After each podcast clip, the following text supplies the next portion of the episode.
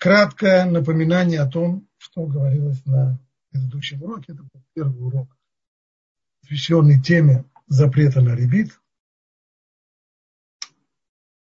Тора запретила давать взаймы деньги, продукты,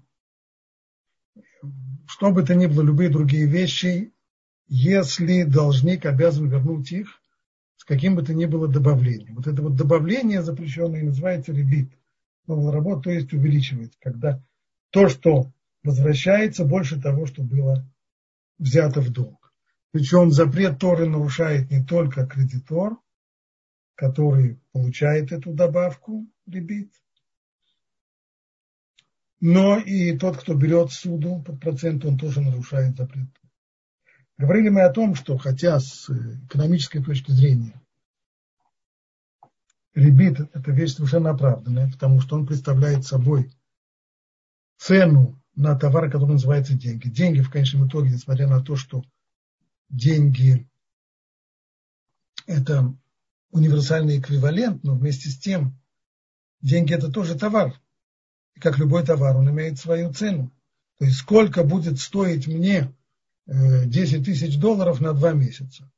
Вот э, цена, сколько стоит 10 тысяч долларов на два месяца, это и есть банковский процент или ребит. Понятно, что человек, который имеет деньги, он может сам их вкладывать в дело и получать прибыль. Вместо этого он одалживает, он дает эти деньги мне в долг. Понятно, что он имеет э, совершенно оправданное экономическое и моральное право поучаствовать в моих доходах. Все это до закона Торы. Закон Торы требует от нас, чтобы мы, по крайней мере, в том, что касается отношений с евреями, чтобы мы давали беспроцентные суды. Ибо, поскольку есть в этот момент помощи ближнему, то эта помощь должна быть оказана э, безвозмездно и бескорыстно. То есть, поскольку мы обязаны давать суды нашим ближним. Еще раз, это только ближним, поскольку все это касается исключительно отношений между евреями. Еврею, как брату, обязаны давать суды, и поэтому требовать возмещения за эту суду с точки зрения закона Торы неправильно. Вот это вот основа. И еще мы говорили, что запрещено именно сужать под процент. То есть что такое суда? Это то, это ситуация, в которой то, что я как должник получаю, получаю это не просто для того, чтобы воспользоваться, а я получаю это в свою собственность. То есть деньги, которые мне одолжили, они стали моими деньгами. Они уже перестали быть деньгами кредитора. Но кредитору я обязан вернуть одолженную сумму, не те деньги, которые я получил, а другие деньги. А то, что я получил у него, становится моей собственностью. И вот если я возвращаю эту сумму, которую прежде получил свою собственность, вместе с добавлением, вот это и есть нарушение запрета на ребит. Говорили мы о том, что запрещено законом Торы, это именно суды, что запрещено постановлениями мудрецов, Медрабанан, скажем, все те э, суды, которые возникают в ходе торговли, скажем, если человек э, покупает какой-то товар в кредит, то по сути продавец кредитует его. В таком случае это запрещено Мидрабанам постановлением мудрецов. Это краткое повторение предыдущего урока. А вот теперь мы уже приходим к теме сегодняшнего урока. Это то, что называется ЭТРСК или договор о совместном предпринимательстве. Что это за штука, что это за зверь такой ТРСК?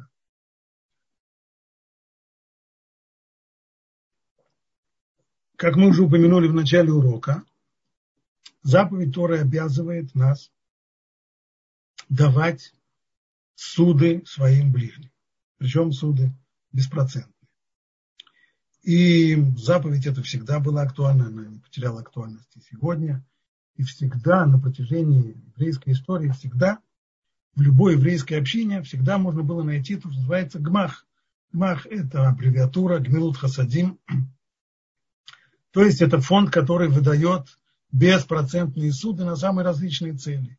От э, пару сотен долларов для того, чтобы закрыть минус в банке, до солидных сумм десятки тысяч долларов на свадьбы и тому подобное. Я еще помню, как, как я только приехал в Израиль и только получал первые указания от людей, которые приехали раньше меня в Израиль, о том, как устроиться в Израиле, среди прочих вещей и прочих. Я сразу сказал, ты должен знать, что здесь есть такие религиозные, которые держат гемах, что означает возможность получить беспроцентную сумму. Всем при этом про религиозных рассказывали все возможные гадости, но вот одна, хоть один фиговый листок, который прикрывал все гадости религиозных, это то, что у них можно получить, как, как это говорили, гемах. Всегда это было, всегда существовало. Но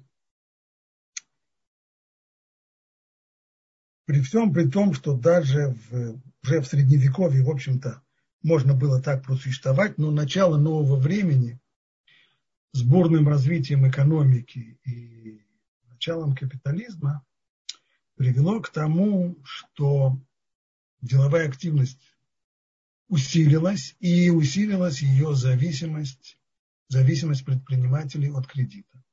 То есть реально вести дела, вести бизнес не без кредита становилось все труднее и труднее, почти невозможно. А, причем потребность людей в судах значительно опережала возможность получения без, э, беспроцентных займов. Ведь что, что происходило? Представим себе, есть евреи, у, которых, у которого есть немножко лишних денег, имеет некоторые запасы денег. Кому он захочет их отдать в долг? Есть два претендента. Приходит ремесленник не еврей, ремесленник еврей. Ремесленнику еврею нужно отдать эту сумму, эту суду, если он просит, бескорыстно, беспроцентно. А ремесленник не еврей будет платить за это проценты, причем неплохие проценты. Конечно же, еврей, который имеет лишние деньги, но понятно, что он нуждается, несмотря на то, что он имеет какую-то сумму, но нуждается в доходах. Более того, ведь на самом деле для многих евреев в Европе суды под процент являлись единственной возможностью их как-то прокормиться. Но в тот момент, когда я должен дать суду еврею, значит, я не имею возможности прокормиться. Если бы я дал эту суду не еврею, то я буду получать на нее доход. А суду еврею, то значит, у меня не будет дохода. Понятно, что в этих условиях большинство евреев предпочитали давать суды не евреям, потому что эти суды приносили доход. А суды евреям дохода не приносили, а поскольку в доходе все нуждались, все очень сильно нуждались в заработке. Ну, конечно же, евреи оказывались в очень плохом положении. Они не могли добиться от своих собратьев евреев, не могли добиться от них суды. В этой ситуации, в которой малый и средний бизнес просто почти были под угрозой уничтожения, нужно было найти какой-то способ, каким образом можно было совместить, на первый взгляд, несовместимые вещи. А именно, позаботиться о том, чтобы, с одной стороны, люди, имеющие деньги и способные давать их в долг, чтобы они могли получать доход на свои деньги, а с другой стороны, чтобы при этом не нарушался запрет Торы. Вот отсюда и вышел этот новый порядок, который получил название ЭТРСК, что означает разрешение делать бизнес, или договор о совместном предпринимательстве. Когда этот договор заключается между двумя э, двумя компаньонами, один из которых мы назовем его финансовым партнером, то есть это тот, кто дает деньги, а второй это работающий партнер, тот, кто эти деньги использует для получения прибыли. А финансовый партнер, дав деньги, заинтересован в получении прибыли. Но как это сделать? Ведь получать проценты на суду запрещено законом Торы. Если оба партнера евреи, и финансовые партнеры, работающие партнеры, оба евреи. Вот здесь нужно понять основную, основное правило. Так, законом Торы запрещено получение процента от суды. Но ведь понятно, что можно получать прибыль от инвестиций. Если я инвестирую деньги в предприятие своего приятеля, то, естественно, я жду получения прибыли на эту инвестицию. А чем, собственно говоря, отличается суда от инвестиции? За суду можно, нельзя получать проценты, от инвестиций можно. Разница, она вот в чем. Суда, как мы уже говорили, в тот момент, когда я получаю суду, эту сумму я получаю в свою собственность. Это уже мои деньги. И эти деньги я вкладываю в бизнес. Доход от этих денег принадлежит мне. Если придет сейчас кредитор и скажет, а поделись со мной этим доходом, то он таким образом требует процента ребит за свою суду. Но инвестиция это не так. В тот момент, когда я инвестирую деньги в какое-то предприятие, я становлюсь компаньоном того, кто это предприятие имеет. Это деньги мои, они не переходят в собственность моего компаньона, в собственность хозяина предприятия. Я вложился в это предприятие и стал его компаньоном. Поэтому, когда предприятие в целом приносит доход, то этот доход идет ко мне, в том числе в соответствии с моей долей в этом совместном предприятии. Стало быть, идея ЭТРСК – это каким образом можно превратить суду в инвестицию. И вот эта вот форма договора, то есть нужно, нужно заключить договор, согласно которому я не, э, согласно которому финансовый партнер не дает суду работающему партнеру, а становится его компаньоном, становится инвестором, его компаньоном для получения прибыли. Понятно, что если только назвать суду инвестиции, от этого ничего не изменится. Если мы назовем свинину, отныне она будет называться индюшатиной, то это не значит, что ее можно будет есть. Свинина остается свининой, как бы ее ни называть. Поэтому речь идет о том, чтобы совершить такое соглашение, подписать такое соглашение, в котором действительно суть отношений между двумя партнерами изменялась. От суды к инвестиций.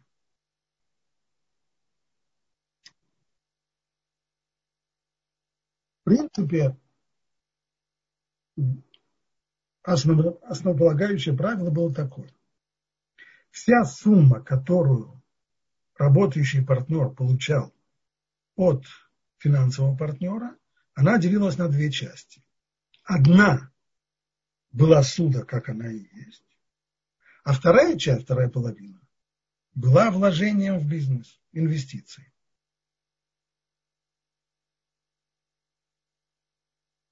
И вот здесь возникал следующий вопрос.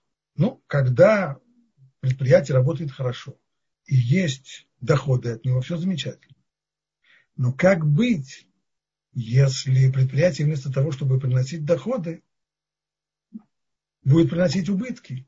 Или даже не приносить убытки, а просто доходов не будет. Как быть в этом случае?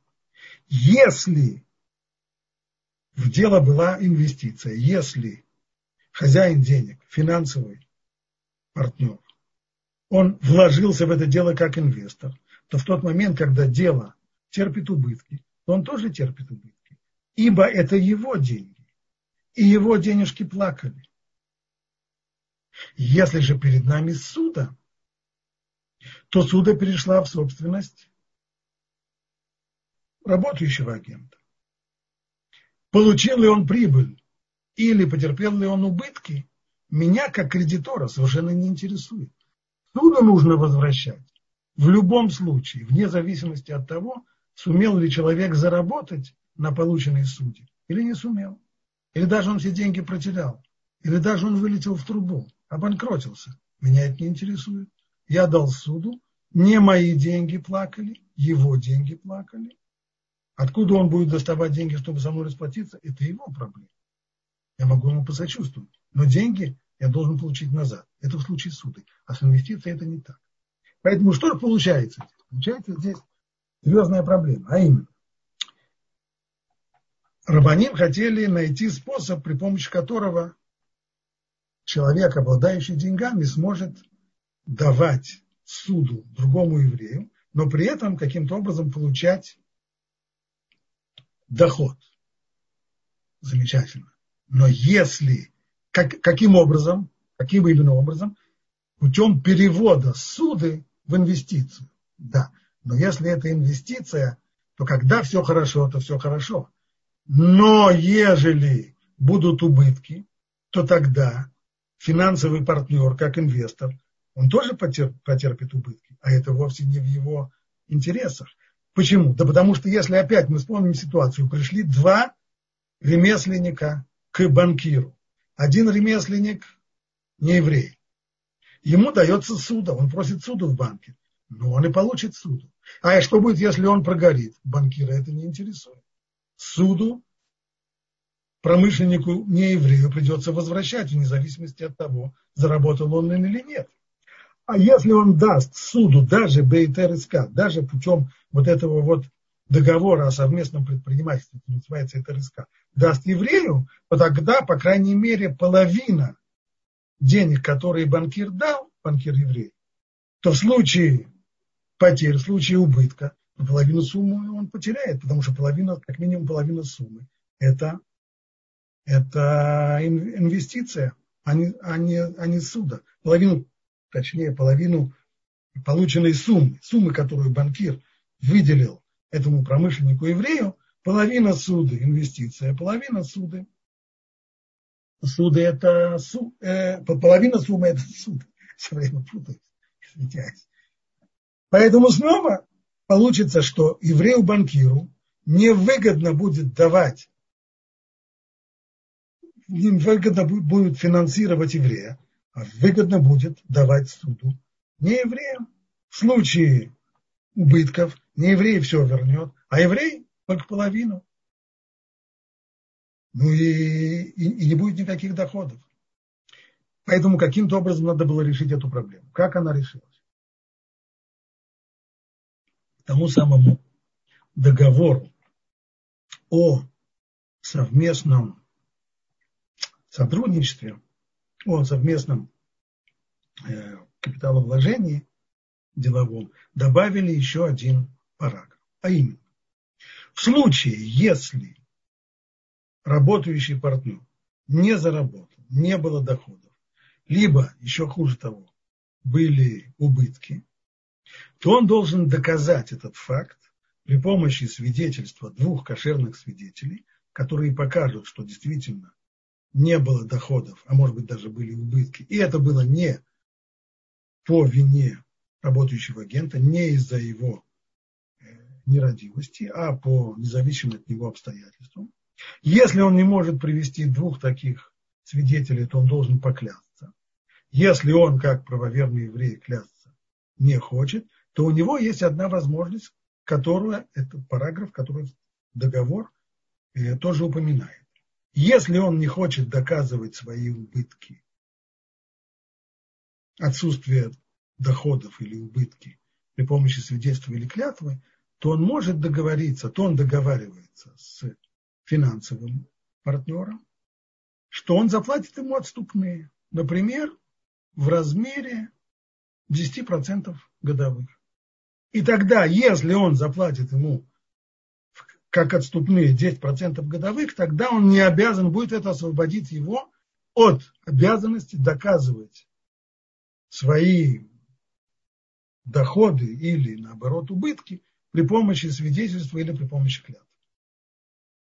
Вот таким образом выплата, таким образом было достигнуто все, что было необходимо. А именно, с одной стороны, финансовый партнер, тот, кто финансирует, банк, э, ломбард или кто, кто бы то ни было, он имеет гарантию возвращения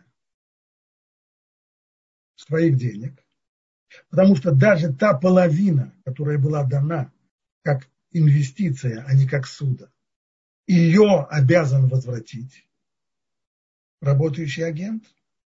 И плюс к тому он еще обязан не только ее возвратить, но даже если он говорит, что, что на самом деле он потерял, и на самом деле у него не было доходов, то он все равно возвратит всю сумму и еще выплатит отступных, предположим, вот столько-то процентов годовых.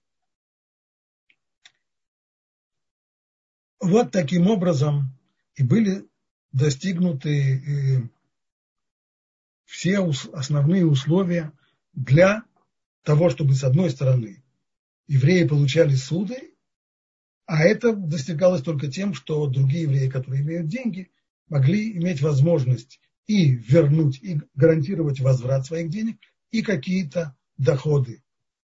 Вот теперь я хочу показать вам такой пример, типовой договор такой о совместном капиталовложении ТРСК. Для этого мне нужен будет сейчас экран. Секундочку. Вот.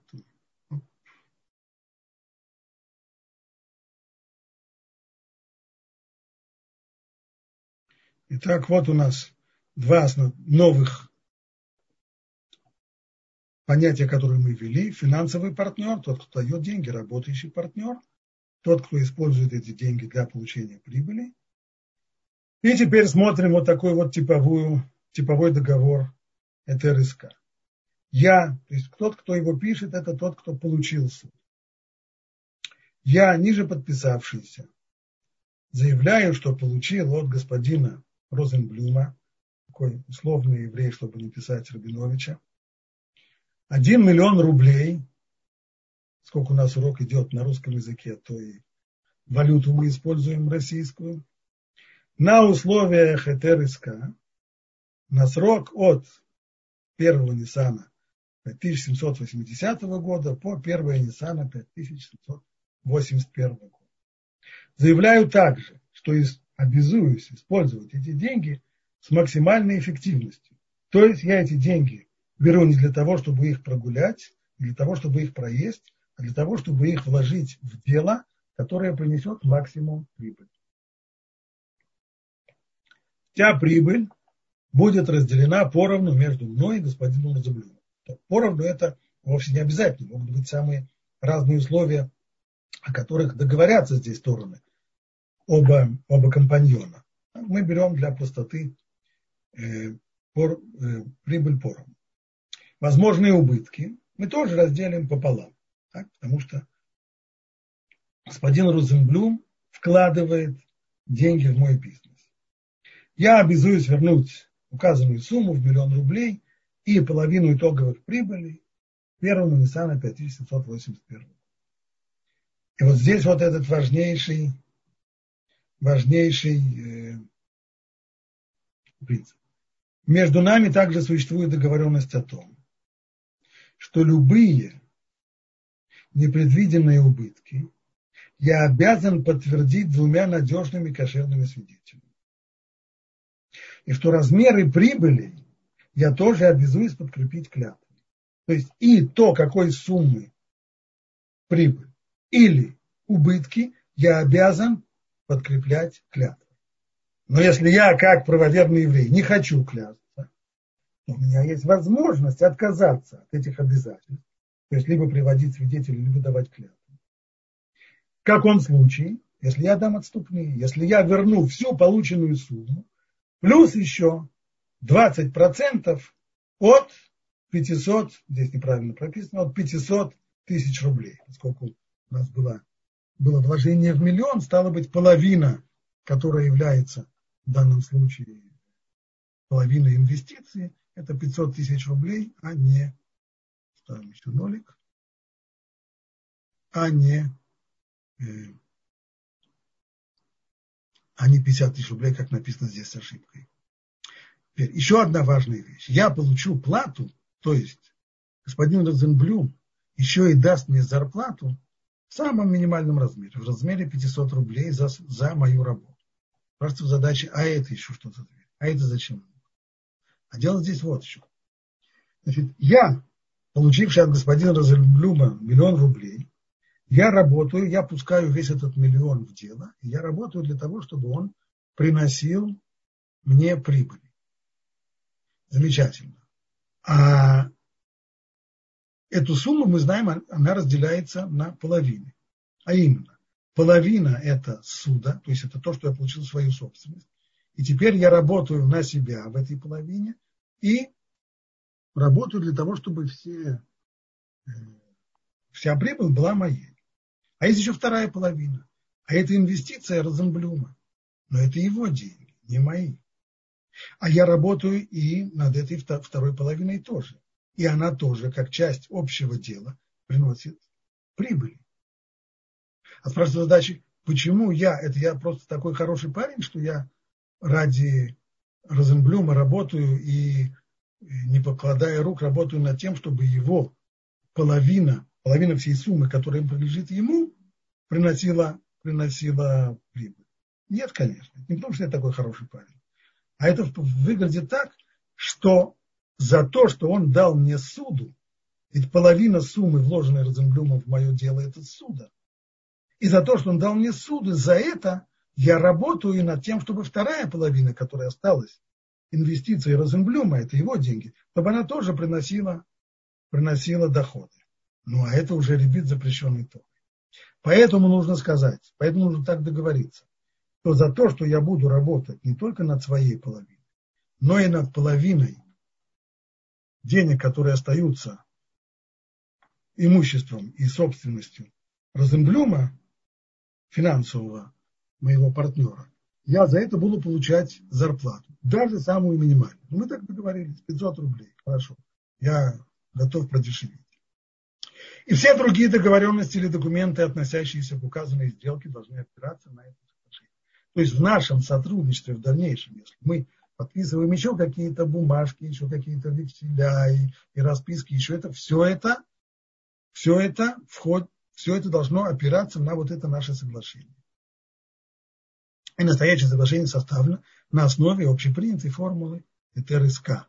Плюс к тому еще было подтверждено процедурой киньян суда в соответствии с постановлением мудрецов, дата, место и подпись. Яков Гуревич, предположим. Вот это такая типовая, типовой договор ТРСК.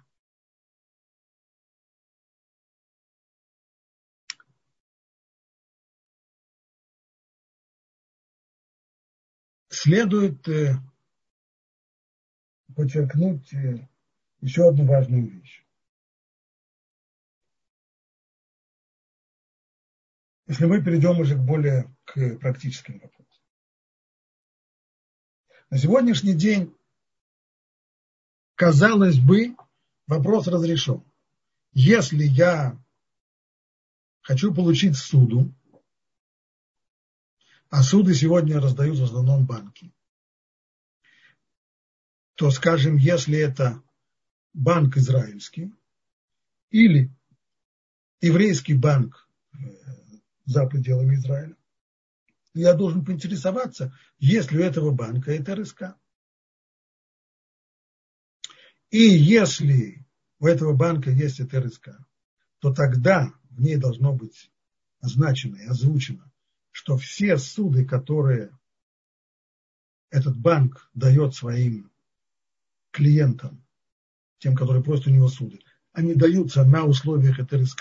То есть банк становится компаньоном своих клиентов в их делах, в их э, бизнесе. И наоборот, когда я вкладываю деньги в банк, и тем самым я вроде бы сужаю банк, на самом деле, в соответствии с условиями ТРСК, в тот момент, когда я подписываю документы с банком, поскольку эти документы они соответствуют ТРСК, э, то получается, что я не сужаю банк, а я на самом деле инвестирую деньги в этот банк и становлюсь его, э, его компаньоном в э, уже финансовых операциях этого банка. Нужно сказать, что когда человек приходит в такой банк, у которого есть ТРСК, это не значит, что при получении суда он подписывает конкретно вот такую форму ТРСК, которую мы сейчас рассмотрели. Это нет. Но на самом деле достаточно того, что у банка есть э, общее, общее ТРСК, а все остальные документы, и в этом сказано, что все остальные документы, они, как, как мы написали, как было написано здесь, что все другие договоренности или документы, относящиеся к указанной сделке, должны опираться на это соглашение. Стало быть, если у банка есть ЭТРСК, это значит все остальные договоренности, будь то ситуация, в которой банк дает суду своему клиенту, будь то наоборот ситуация, в которой клиент вкладывает э, деньги на депозит в банке и подобное, то все это делается на основе ЭТРСК. Если так, вроде бы проблема разрешена. Овцы целые, волки сыты, э, можно брать в банке суду под процент, банку можно брать, Э, эту суду под процент, потому что на самом деле мы в соответствии с подписанными документами мы переводим эту суду по ЭТРСК в инвестицию разрешенную, становимся компаньонами. Вроде бы все здорово. Да, но на практике нужно все-таки посоветоваться с более компетентными людьми по поводу конкретных банков. Дело вот в чем. Э, сейчас я говорю о, о ситуации в Израиле было несколько прецедентов. Конкретно был человек, это было несколько десятков лет, 20 или 25 назад, может быть, чуть больше, около этого. Человек, который взял суду в банке и должен был в соответствии с договоренностью выплачивать не только саму суду, но и проценты на эту суду. В какой-то момент он прекратил выплаты и утверждал, как когда, когда банк продал, подал против него иск в суд, то человек, этот ответчик, он, он утверждал, что он э, получил эту суду для ведения бизнеса, бизнес обанкротился, и поэтому сожалеет, но в соответствии с условиями ТРСК написано, что он должен платить вот эти проценты отступные, только если он отказывается доказывать свои убытки при помощи свидетельств или клятвы. А он нет. Да он готов в суде привести свидетелей. Или, если надо, и поклясться, что он э, потерпел убытки, и бизнес прогорел, поэтому он э, не обязан банку возвращать, во-первых, половину суда, и во-вторых, проценты уж тем более он не обязан. Когда суд попросил э, реакцию банка на это, банк сказал следующее. Знаете, это действительно у нас есть ТРСК, но это куром насмех, потому что ТРСК это просто такой религиозный документ, который не имеет никакой юридической силы. И подписывая этот ТРСК, религиозный документ, банк вовсе не имел в виду, действительно принимать на себя юридические обязательства, которые происходят из этого религиозного документа. И кроме того, еще, чтобы вы знали, уважаемые господа судьи, что тот, кто подписал у нас и ТРСК, это замначальник отдела кадров, который вообще не имеет... Он у нас религиозный, мы его и послали подписывать этот религиозный документ. Но он вообще-то не имеет права подписи в банке, поэтому, поэтому ТРСК нас не обязан. Ну и суд, услышав подобную вещь, э, принял.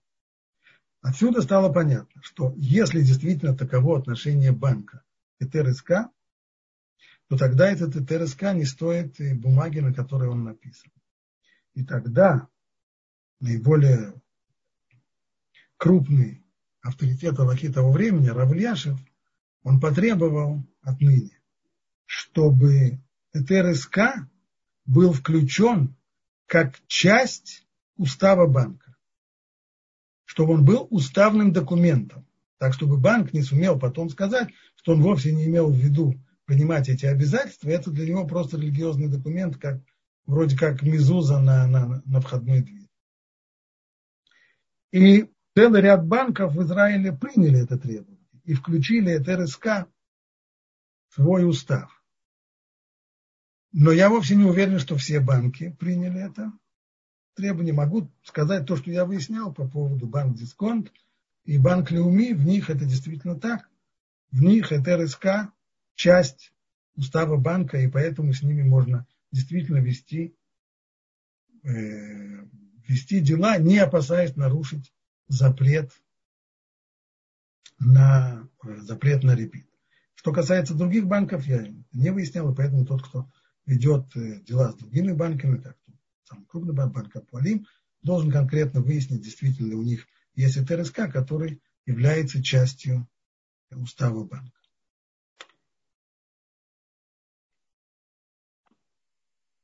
Что скажем еще? Значит, мы выяснили все основные элементы, которые должны быть упомянуты в этом документе ТРСК. Понятно, что вот этот вот документ, который я здесь вам вывесил, это типовое ТРСК самого общего характера. Понятно, что в ряде сделок должен быть заключен другой э, договор, который несколько отличается. И желательно все-таки в каждой отдельной сделке по возможности заключать свое соглашение, свой договор, который будет максимально приближен к условиям той самой сделки. Например, приведу еще в качестве... Это РСК для покупки в кредит. Там формулировка другая. Что я пишу там, если я покупаю в кредит? Что я купил у такого-то продавца такой-то товар и должен теперь за это такую-то сумму. И эти деньги находятся у меня как вложенные в дело, а продавец приобретает прибыль от этих денег на условиях, оговоренных в книге Хухмат Адам, глава 143. То есть вместо того, чтобы писать подробно вот все вот эти условия, вместо этого просто указывается, где эти условия описаны. Они описаны кратко и точно в книге Хухмат Адам в 143 главе. И мы договорились, что если я выплачу обычную цену и прибавлю к ней то, что хочет продавец получить за предоставление кредита, положим, он просит 2% в месяц, то я буду свободен от всякой клятвы. И две подписи, покупатель, продавец. Так? Вот здесь у нас есть вот такая вот конкретная форма, которую можно использовать очень часто, когда мы заключаем какой-то договор определенный, купли, продажи, еще что-нибудь, и прибавляем к этому договору вот эту фразу что весь наш этот договор при получении денег, он базируется, основывается на условиях, оговоренных в книге Хухматадам, глава 143. И вот эта вот минимальная, минимальная приписка, она уже, по сути дела, спасает нас от э, нарушения запрета на репит.